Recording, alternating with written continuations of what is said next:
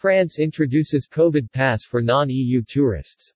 Non-EU tourists who are already in France can receive a QR code which will be valid as a French COVID certificate.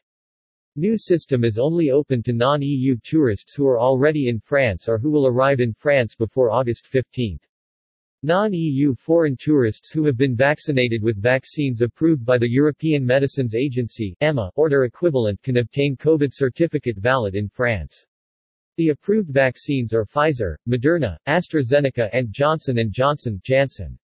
Requests concerning arrivals after August 15 will be processed at a later date. On August 9, 2021, the Ministry for Europe and Foreign Affairs has implemented a dedicated system to enable non-EU foreign tourists who have been vaccinated with vaccines approved by the European Medicines Agency EMA, or their equivalent to obtain a COVID certificate which is valid in France.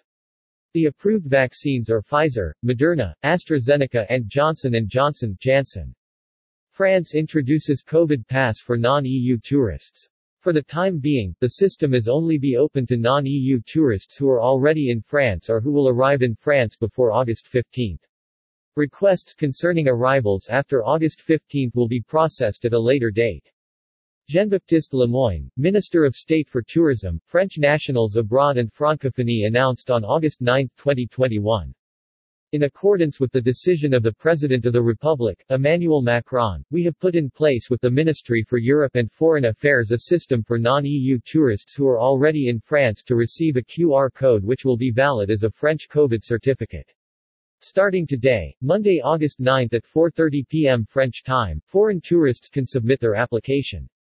To request a QR code, simply email us with proof of vaccination, an identity document, a downloadable application form and airline ticket. Since July 21, the French Pass Sanitaire has been required for entrance into museums, movie theaters and other sites and attractions in France and since August 9 to access restaurants, cafes, trains, domestic flights and most other indoor venues.